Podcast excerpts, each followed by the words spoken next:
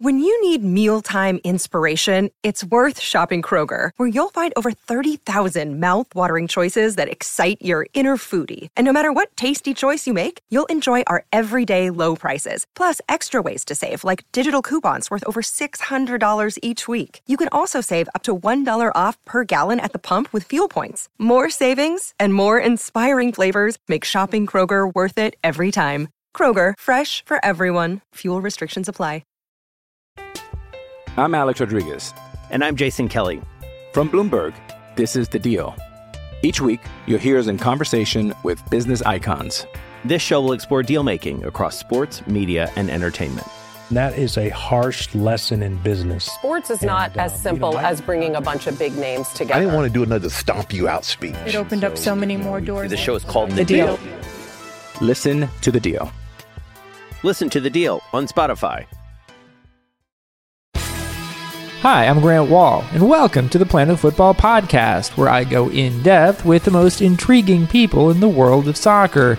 In this episode, I'm joined by Julie Stewart Binks, whom American soccer fans got to know as a terrific host and sideline reporter for Fox Sports and ESPN. She fills me in on what she's doing now, including New York City stand up comedy, and that returning to regular soccer work may be in her future as well. Just a quick reminder it's a huge help if you subscribe to, rate, and review the podcast. It helps people find us. Onward! Our guest today is one of my favorite people in the soccer media in North America, Julie Stewart Binks. Thanks for Ah, joining me. Grant, thank you so much. That was so sweet. You're one of my favorite people in the soccer media in North America as well. Thank you. And notice that I said North America, my Canadian friend. Didn't say U.S. media, uh, but you're also one of my favorites in the U.S. media too. And are like a lot of soccer fans have gotten to know you in recent years. I first met you. I think it was the fall of 2013. yeah. Uh, when you were hosting on FS1, the one for fun. Yes, that's when it used to. It was Fox Sports One before it went to FS1. the one for fun, Fox Soccer Daily, was our hit show for about four and a half months until it is now dead and buried. Rest in peace. Yes. But uh, that's how I met you, and then we worked together quite a bit um, Mm-hmm. over the following years, whether it was MLS or Gold Cup, we did Women's World Women's Cup. World Cup, all different Uh, events. I recall you working. I think it was something like sixty straight days on the road in the summer of 2015. Yes, and I always remember. Thank you. You you got me a massage because you knew that I was so drained and dead, and I remember that I was going crazy by then. Like I, I was psycho by then. So it really meant a lot that you helped me with my mental health and wellness. Glad to have helped. I think that was day 53 of your road Yeah. trip in Philadelphia before Yep. the Gold Cup final, not involving the U.S. Uh, and uh, I, I looked at you and said, you know what? You're going to get a massage. I, my treat. And I'm going to get one too because Yeah. I've been on the road for like 30 days. Hey, that's the best idea ever. Um, and we have lots to talk about because uh, you've done great work uh, in soccer journalism uh, for for Fox, for ESPN, uh, mostly in sideline reporting. A lot of it, uh, and doing it far better than I ever did it.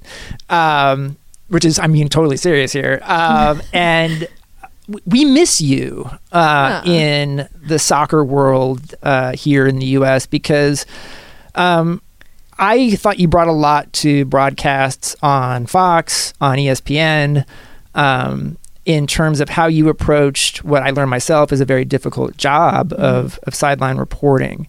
And before we get later to why aren't you still with us since you were so good at it, I was just curious to start. Like, what did you experience, and why? What did you learn about sideline reporting? So that you were able to bring such an informative view to a broadcast? Well, I think it's an interesting position because it's very it's so much more difficult than people realize, as you would know. So you have your analyst and your play-by-play person who are really sort of painting the whole game and and they tell you what you're looking at but then background stories information about um, you know strategy and that and all this stuff but as a sideline reporter you are trying so hard to get into the game. Like you are people don't realize this, but so your microphone is closed and you can talk to your producer through it and you say, "Hey, I can add. Hey, I got more on this." Like cuz you're always listening to the broadcast cuz you want to be able to whatever stories you already have planned and then stuff you see and hear is you know, stuff you see and hear is number one because that's why you're right down there. But then you also, I used to do before a game my own interviews. Um, maybe I would do five or six different players, and then I would maybe they're about 10 minute interviews each. I'd whittle it down to one sentence that they would each say. Like, okay, Clint Dempsey, blank on this, this guy, this, because you know you also have very little time and then you gotta okay so maybe you have your your six interviews your one your one nugget on each and then you rank them like one to six and then maybe one of those things gets on air Right. which is very difficult for your ego Sure. and also for the amount of work that you put in. You're like, wait a second, this is all really great stuff. How's this not getting on?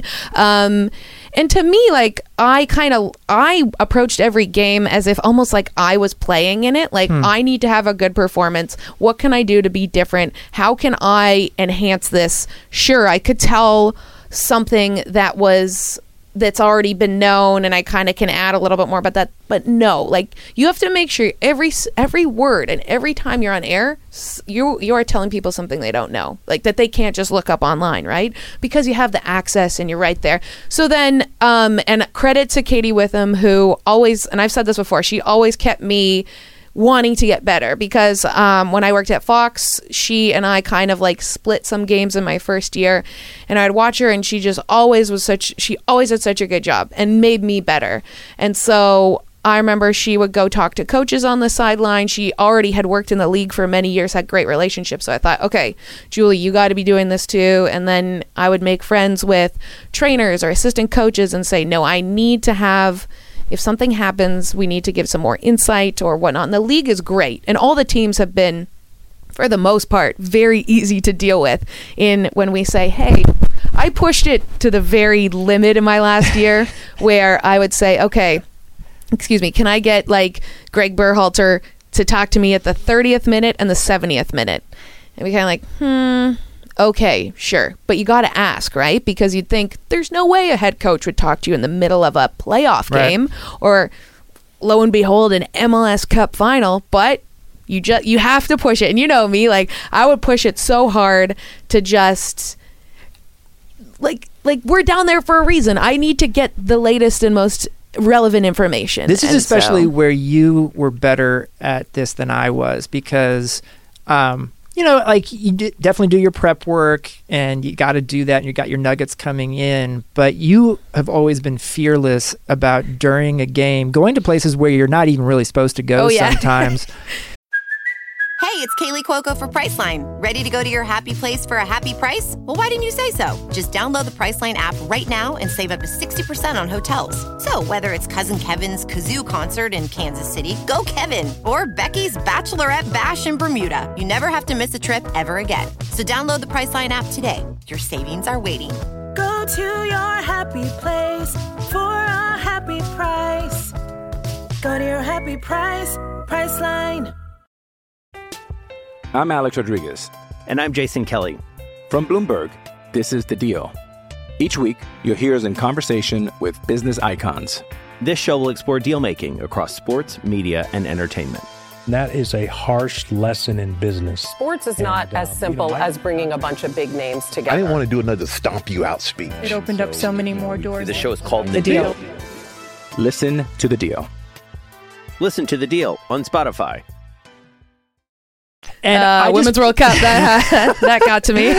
and and it's awesome. And you know i just myself like never totally did that enough. But like it it really does provide something that no one else can provide if you can get someone on the bench whether it's an assistant or even a head coach to explain like here's why we're making the change right now and i can tell you exactly what they're thinking. Yeah, and I mean, Alexi Lalas, when I worked at Fox, really let me handle kind of a lot of the subs, even though I'm not a former U.S. international soccer player or Canadian for that matter.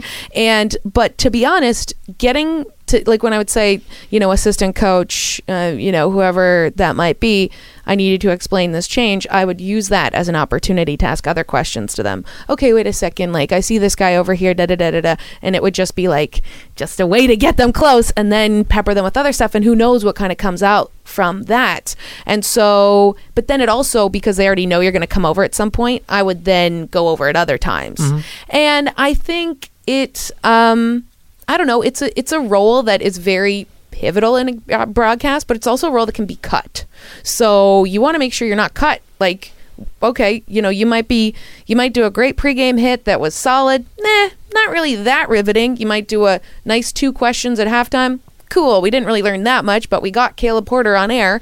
And then you might do a nice post game interview where the guy said literally nothing, but we did it. And you're like, that's not good enough. Yeah. Like that's that's if that's the standard, then then of course this job would get cut someday. So we got to go further. We got to go more.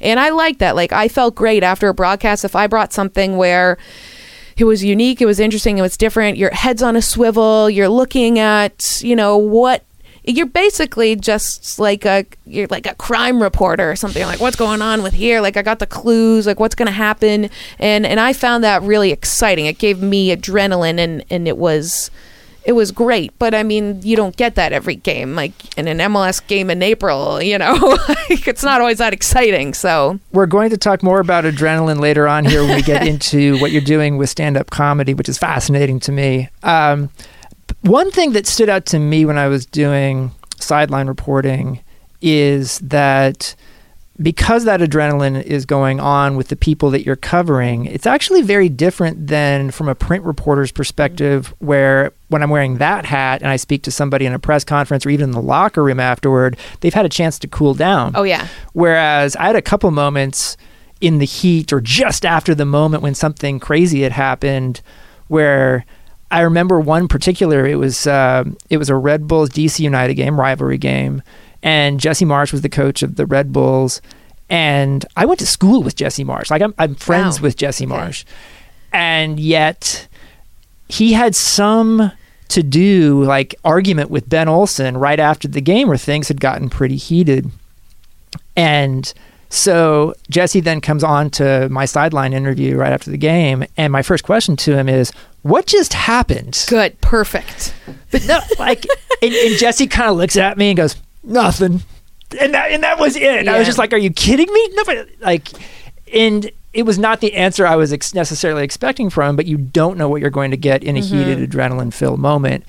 How often did you run into situations like that? all the time. And I think that as you know, you as a sideline reporter in that moment, even though you're probably not going to get an answer, you have to ask that question because probably the images on your TV are that is Right. that that's what's going on and that's the only thing someone at home cares about in that moment. They don't care whoever won or whoever scored a goal. They're like, "What are they yelling at each other about?" and I had that speaking of uh, you know, and we'll see him again this year, but when Caleb Porter was with Portland, um him and Brad Evans were barking at each other right before halftime as they were walking off, and I was just gonna grab. I was grabbing him, and they were yelling at each other, and I was just like, "Why are you yelling at it? What are you yelling about?" And he's just like, "No, nothing." Right, which is exactly what I thought he would respond, but. Everyone seeing that image right, Right. there is wondering what's going on. So you just have to ask that question. And that's the thing. Like, they don't, hard part, and you know this, is they don't want you around. They don't want you to be finding these things out or asking these questions. Right. But as I always tell them, like, I have to do this stuff. I'm just trying to do my job. And when I did hockey and I covered former Ducks head coach Randy Carlyle, you know, I'd say, oh, you know, what happened to Cam Fowler's leg? Oh, why are you asking me that question? You always ask me about injuries. I- I'm just doing my job, right? And like people, and it's weird. You're like, you have this this back and forth every day when you are a reporter with these coaches and, and whatnot, and they they want to look good. They don't want their dirty laundry being aired out, but I want to air the dirty laundry out because that's what people want to know. Yeah. And if and we don't work for them or for the league, like we work for our networks. And so Right. yes, you have to understand, of course, there's a relationship and, you know, there's broadcast rights, there's all these things that factor into it. But at the end of the day, it's your job. And during the Women's World Cup, like, I love that. Like, that was the best experience I've ever had as a broadcaster, ever.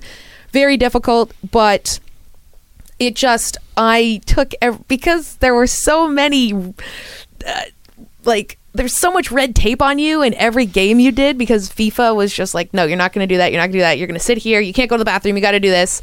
I was like, no. I felt this like rebellious 13 year old. I'm like, no, I'm gonna, I'm gonna get my information because I, you could like, and I would almost disguise myself. It sounds so bad, but I would sneak around the stadium at Right. like half time. I'll never forget this. In a, it was a Norway. I think it was Norway. Um, not England, because I was able to. I managed to make my way into like the tunnel for that, which I was not allowed to. Nice. But I was yelling, or I was in a Norway game. I went up into the stands and I came down through where the tunnel was, and I waited and I yelled at Evan Pellerud, the head coach at the time. I was like, Evan, what happened to? I forgot what player it was. Like, um. Trina running, or I forget her her exact name, and and he's like, oh yeah, calf calf like injury, not coming back in second half. Boom. Okay, great. Nice. Got that information, but I had to run through the stands and yell at him through the tunnel. FIFA makes you have an, a higher degree of difficulty to get to information because they literally don't let you stand at midfield. Mhm. You have to be on the end lines, which makes it really hard. yeah, very difficult. And I realized at the time, like, you know, my bosses weren't me to be running through the stands to get like an injury update, but like that's that's the goals I set on myself. Like I want to, you know, I I'd always ask questions in press conferences, and there's so many people that will not ask that tough question. And you're like, you know what? I'm gonna get I'll shot one way or another, so I'm just gonna ask this. And there was one thing you were doing that I thought was really cool, and this is I think you maybe started this when you were at ESPN, where some of the stuff that you didn't use during a Mm, game, yeah. you would then film something afterward and then post it online because this is like good information. Right. And I thought that was brilliant. I, I'd actually never seen that done before by a sideline person. Yeah, it's kind of interesting. Like I had had so many good stories left over that didn't make it in the game, and that's like you know that's I even told my boss I said I hope you don't think I'm trying to troll you right now by being like hey look at all the info I had that didn't get on. But because the way the game moves sometimes a story will happen in one moment and then we're on to the next thing and you don't go back to it. So I thought hey these are all really good bits. And I had one even because then we thought oh digital is like let's do this. Like let's you know put this up on the web and kind of things like that. You know it was when speaking back again when clint had his whole heart issue Right. um, he gave advice to drew moor when he went through his heart um, condition and surgery and all that and and consulted him on everything. And it was such an in-depth relationship on that. And we didn't get to it in the game and no one had ever heard of it before. Hmm. and i obviously cleared it with seattle before it went on because that's you know information that drew moor was telling me about clint and we want to make sure that they were okay with it which they were. And that didn't make it in the broadcast. So i thought hey let's this is a great story. This could be a story on MLSsoccer.com right now or anywhere. Sure. And if I don't tell it, like someone else will tell it in a month or something. Right. That will come out. So then I just thought, here are my top three stories, and I just riffed them all. And um, Chris Wondolowski, who works not the soccer player, but the digital reporter, content creator from Yeah. ESPN, helped me film that stuff, and it was great. And then I had a lot of sideline reporters from other sports reach out and say, "This is such a good idea because." Every every sideline reporter feels that uh, I didn't get in the game enough. It's the biggest frustration It I is think with the job. It is, and I, you know, people will say, "Oh, wow!" Like, I, I, I, this is what I hate is when I'm watching games with people and they say, "Oh, sideline reporters are so useless." Like, they don't say anything. I said, "No, that's just a preconceived notion that you have that when you see this." Usually female come on. Oh, she shouldn't. What's she doing taking away from the game? Like a really weird old school social construct of women being used in broadcasting where no do you know how difficult it was for that broadcaster to get that one sentence on air Yeah. like th- you have to fight like being like i remember yeah like being like come down to me, come down to me, come down to me. I can add, I can add, I can add, like yelling it. And I have to turn my mic down because they'd be like, okay, we need to do other stuff. But yeah, so it's frustrating. But then when you do get on, you're on, you can't mess up. Like that's your one chance to do your stuff. Like show us why you should be on. And so that's why you push the boundaries. Yeah, yeah. Um, I guess the question that a lot of people in the soccer community would have is we, you know, got to know you and, and your work as a sideline reporter, and you know, you seem to enjoy it. We enjoyed following what you were doing. Why aren't you doing it anymore? Well, I may do it again in Yay. the future. Um, yeah, I definitely miss doing it. I, you know, we met obviously through it. I met so many great people, worked with. I work with such great people, and I've always, I always put this out there whenever I did games or even whatnot. But MLS and the soccer players, the coaches, the front offices were always just so respectful, and I never felt uncomfortable. I never felt unwanted. I always felt that they really wanted me around, and just never this. You know, you hear about awful stories in other sports. I never felt that in MLS, which was great, and I loved my weekends all the time. Um, yeah, it's it's kind of weird. I think we all learn in life like it's kind of like sliding doors, right? Like you make one decision and you go one way, but then maybe you end up back sort of in the place that you're supposed to be. Um, I would love to cover the league again. If anyone's listening and needs someone to report or sideline report, um, I would certainly take that call and, and want to be back in it because also when you cover it, like you just get to know everyone so well and you know mm-hmm. stories and you know the background of these players and their lives and their families and everything like that and the history. And you can't just like, you can dive into something like that you don't know very well, but it's it's a lot better when you know it and you know the people. And so um yeah, if any one of the networks called me up, I'd say yeah. I'm like, who's listening right now? Um I am wearing a shirt that says call my agent. So you can do that. No. But um but yeah, I who knows what the future holds, but I'd love to cover soccer again and, and MLS for sure. Um, you were at Barstool Yes. for a while. Mm-hmm. What was that like? Uh, it was interesting. It was obviously very different from sideline reporting. And, you know, a lot of people ask me why I left sideline reporting and, and whatnot to go there. First of all, I would love to host again. Like, you know, you said you met me on Fox Soccer Daily. Like, I loved that. I love hosting soccer. I think people like what Rob Stone does and, um, you know, Dan and Sebastian Salazar and, and Adrian Healey, ever, all the hosts. Like, I love hosting. And I would really like to work into that space going forward mm-hmm. and sideline reporting, but take on more responsibility. So, when I was approached with the idea of going to Barstool, there was a couple opportunities we were going to do that would involve me having more responsibility in actually a soccer space for a network on a digital side, which it didn't work out. It didn't nothing came from that and that's why I will never mention really what it was, but that was something that really drew me there. And I also worked with Michael Davies, as people would know from Embassy Row and Men in Blazers, on a college football tailgate show. So, and I've loved Michael's work. I think he's brilliant and I like him as a person. So I went to work there for that.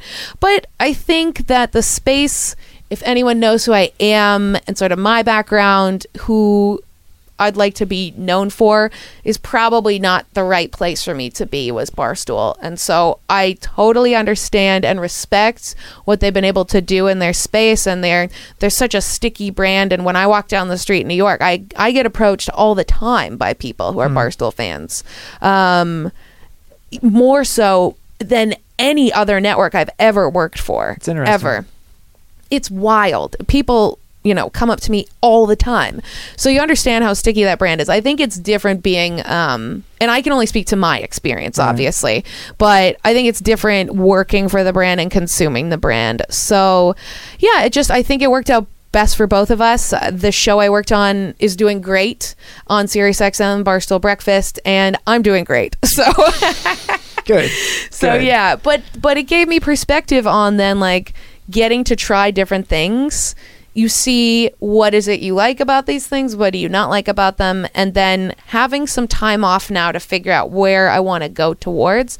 You get to see where the industry is going. Mm-hmm. Like you we're never really afforded this opportunity to say, hey, I'm going to press pause on my career and see, wait, what are the cool things that are happening? You know, what, you know, we've mentioned other places like, oh, what's DAZN doing in a digital space with soccer internationally? You know, what's beIN Sports doing? What are all these different places? What's the gambling atmosphere like? What's esports like? And so, you, me, as like a broadcaster who's 31, I'm almost like I'm at this weird sort of fork in the road of you can go and do local sports and you could be a sports anchor here in New York, uh, you know, work for. I'm like you can just label all these places that I'm sure they would hire me. Yeah, right. But like you could work for SNY, you could work for NBC local or whatever. Or you can do something completely different and work for some of these streaming places. And obviously, MLS is doing a lot of stuff like that too. And I've gotten to freelance for them. So it's hard because we know, we don't know where everything's going and it might be five years until these things are sort of really up Right. and and at 'em. but you know even places like espn plus like Right. there and and taylor and mark doing and and alejandro doing mls rewind which is great and also having a gambling component in there i think is huge and i think that for what i've heard for espn plus it's only just going to get bigger with soccer rights so soccer is a great place to be in and that's Right. why as a fan and as a broadcaster, I wouldn't leave that world ever.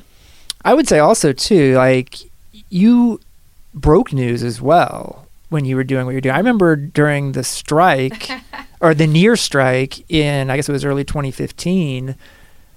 What did you break about? You broke something like yeah, important. about the uh, the CBA being finished. that was a big Yeah. deal. Like, I, it was I- like my first ever MLS tweet. No, I'm joking. Um, but like I hadn't even started covering the league yet, and it just worked out that the contacts I had after I had been pushing them on it, I just got it five more minutes, not even 25 seconds before someone else. You know, so you still got it. and then uh, and that was a great way to sort of like break onto the league and into the scene and i liked you know you breaking news is is good and bad it's like you get the craziest high from it but then everyone hates you and like literally you're the only person that should feel good about it but you feel bad about it because you're like wait like uh, did I do something wrong? Because no one, no one is happy. Maybe your boss is because you you did it for the network. So, um, but it is, it's it shows you've got journalistic chops, which Yeah. you know, coming from that's my background, and that's what I I like to be.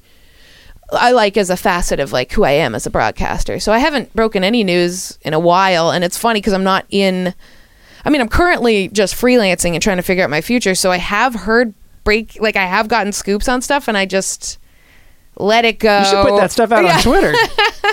you should. I'm like, am I like, do I do this anymore? But yeah, that's how you kind of get back into the scene. Is Yeah. information is is capital. So That's really funny. Um, so I want to ask you about your fascinating stand-up oh yeah, uh, stuff you're doing, which is you're like you put in a lot of time. I yeah I realized this the other day how much time I've dedicated toward it. so what's your story with it? How did this happen? Yeah, okay. So I mentioned to you before, but so I started doing improv comedy at Upright Citizens Brigade in New York. If mm-hmm. anyone's ever thinking about doing improv or you you're fascinated by it, it is such a great tool. No it's not to does you don't have to be an actor. There's no such thing as being like getting paid to be an improviser even unless you're on SNL which is like obviously not going to happen. Um, but it's so great in terms of just getting more comfortable in front of people and and listening and responding so that's all that it's about. And so I started doing it last January and then in the first couple levels you get a suggestion from the audience and you have to do a monologue based off the suggestion. Could be um, rug or cup, right? And you have to think, oh, okay, I've got a story about oh my dog throwing up on the rug. And so you go up and you you tell this story that has to have some kind of meaning about it. And i always was a person who would go up and tell these stories these monologues and people came to me and said you know what? You tell great stories. You have a presence on stage. Why wouldn't you do stand up and i thought oh sure. That's like the next step i guess also though in the back of my head i've never wanted to do stand-up comedy. This has never been a goal of mine. And so i took a class with caroline's which is a comedy place in new york which was great. Every week we would go with a couple minutes of new material. And i just started with stories. Like what are some weird stories? And if anyone follows me on instagram you'll know that i like to pick out weird things in my life that happen. And I realized I was doing Instagram stories with a punchline. Like I was doing a bit, mm-hmm. you know, and I would record something and I would in my head be already structuring it like to have a punchline. And I thought, okay, well, you're kind of already doing this in a way again, never wanting to do comedy. and so I did the class, performed at Caroline's in November, and as I expected, even though I thought I would retire after that, I'm like, no, I like this. I like this adrenaline high. I love having a response from people. And we've talked about like in TV, you're just looking at a lens. Right. And there might be millions of people on the other side of that lens, but you don't even know, which is great because it helps you not get like super freaked out. At the same time, you don't get that instant response, which you would in live theater and comedy and performing. And so I did it again in January. And then it kind of just snowballs where you think, I have a five minute set. I have more ideas for jokes. I kind of know how to write in a way that feels natural to me. Is it the way I'm supposed to do it? I don't know. I'm still stumbling through this, but I had people reach out to me on Facebook saying, "Hey, can you do my show?" And I'm not getting paid for any of this. Obviously, I have to bring people to shows. So if anyone wants to come to a show, I need you there so I can go on. And then it honestly just clicked this past weekend. I did a show um, at the New York Comedy Club, which I requested to book. So you send in a video. It's like feel like I'm back trying to get a job in broadcasting again. And I go on stage with Janeane Garofalo, who's a, an actress and comedian, was headlining. I was so nervous. I think I rehearsed my set 10,000 times in my head, which, if you've ever seen me on the sideline, Grant, or anyone else out there, I rehearse my hits Yeah. over and over and over again. And people say, Shaw Brown, our old, my old um, producer from Fox, who everyone would know in the soccer world is is a brilliant mind, would say, "Stop rehearsing so much because you're gonna mess up if you." You, you know, you if you mess up a line, like as if it's so rehearsed, you're not gonna be able to kind of get to the next line. I said, no, I think this is I know how much how short of time we get. We get like 30 to 40 seconds to tell a story. So I thought you got to be you got to hit the nail on the head because you can't waffle. You can't ramble. You got to say three sentences essentially perfectly. So if I rehearse that 500 times, I'll say it right once. And that's how comedies, that's how I approached comedy. So then just to get back like I have gone to tons of open mics now because that's where you test out your stuff to see if it works like you know, John Mulaney and Jerry Seinfeld don't just like go up and do their set and it's great. Like you have to try that out. And maybe you'll hear I go to Laughing Buddha, the Climate Lounge, and I go like I went every day last week. And it's it's hard cuz it's it's like the the worst just you're in a basement of like a dingy bar with like a bunch of weirdos who also don't have work at 4:30 on a Thursday. So you're like, who are these people? Everyone's like a little weird, and you go up and try your stuff. And for me, I just wanted to get comfortable doing it, like because you're going up there and you're looking at people and you're trying to.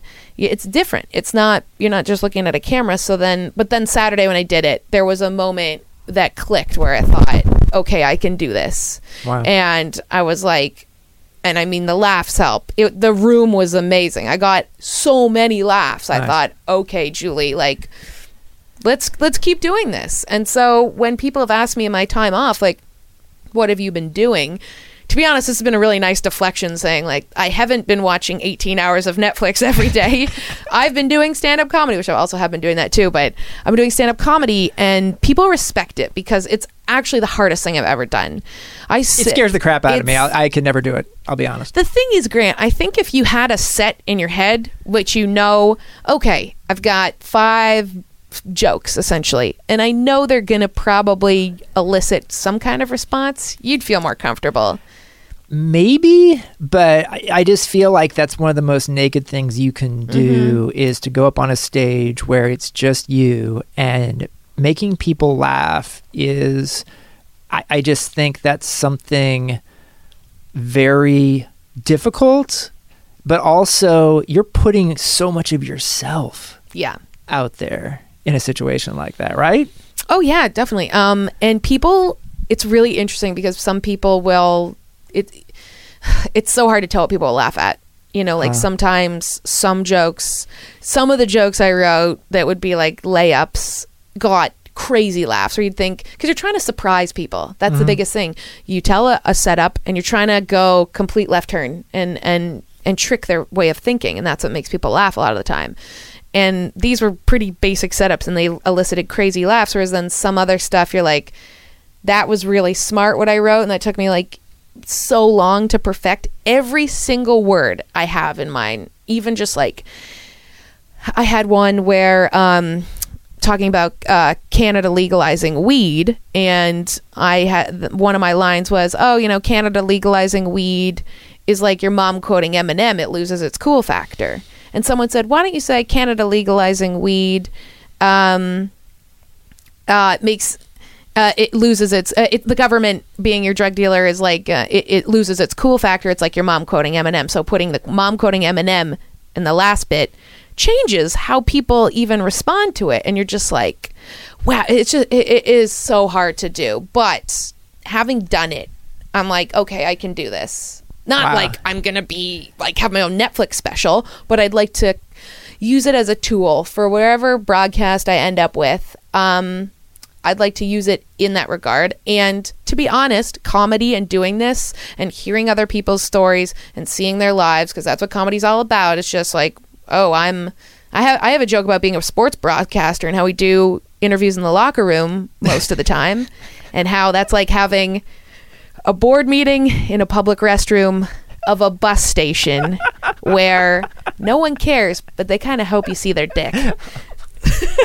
so I don't know if I'm allowed to say that on this Yes. podcast. Yes, but, you are. But um, yeah, because it's it's really weird to be doing that in a locker room Yes. where guys are changing, and you're like, this is uncomfortable. So. And I spoke with some talent bookers afterwards. They're like, "That's good. That stuff is great because no one knows that." And it's like, but they kind of do because they see the interviews on TV and they're like, "Why is the guy doesn't he doesn't have a shirt on? They're all in there while he's naked. Like, what is this?"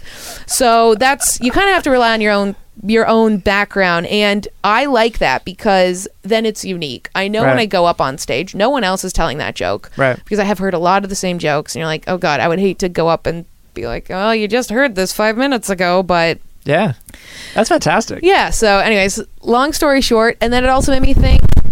As much as I still would like to have sports and soccer and hockey and all the things I like going forward, there's a big wide world out there, and I would love to host a late night show someday. And I've said that, like, I would love to be Jimmy Kimmel, like Jimmy Fallon. Okay, I know you guys are like, wow, that's that's really sad 'cause that's never to happen. But you think if you don't say it and try to do it, these guys know how to do stand up. They know how to write a monologue. They know how to to find the funny. Well, then you have to know how to do that if you want that. So No, that makes total sense. It, on your Instagram, I've noticed that lately you've had like numbers Mm. when you post video or, or photos from your sets where you have like five slash 100.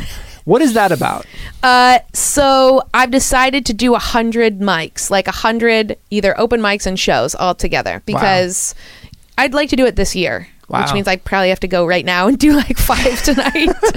My friend last year did uh, a hundred. She ate a hundred burgers in one year, and she documented each burger. And I thought, you know what?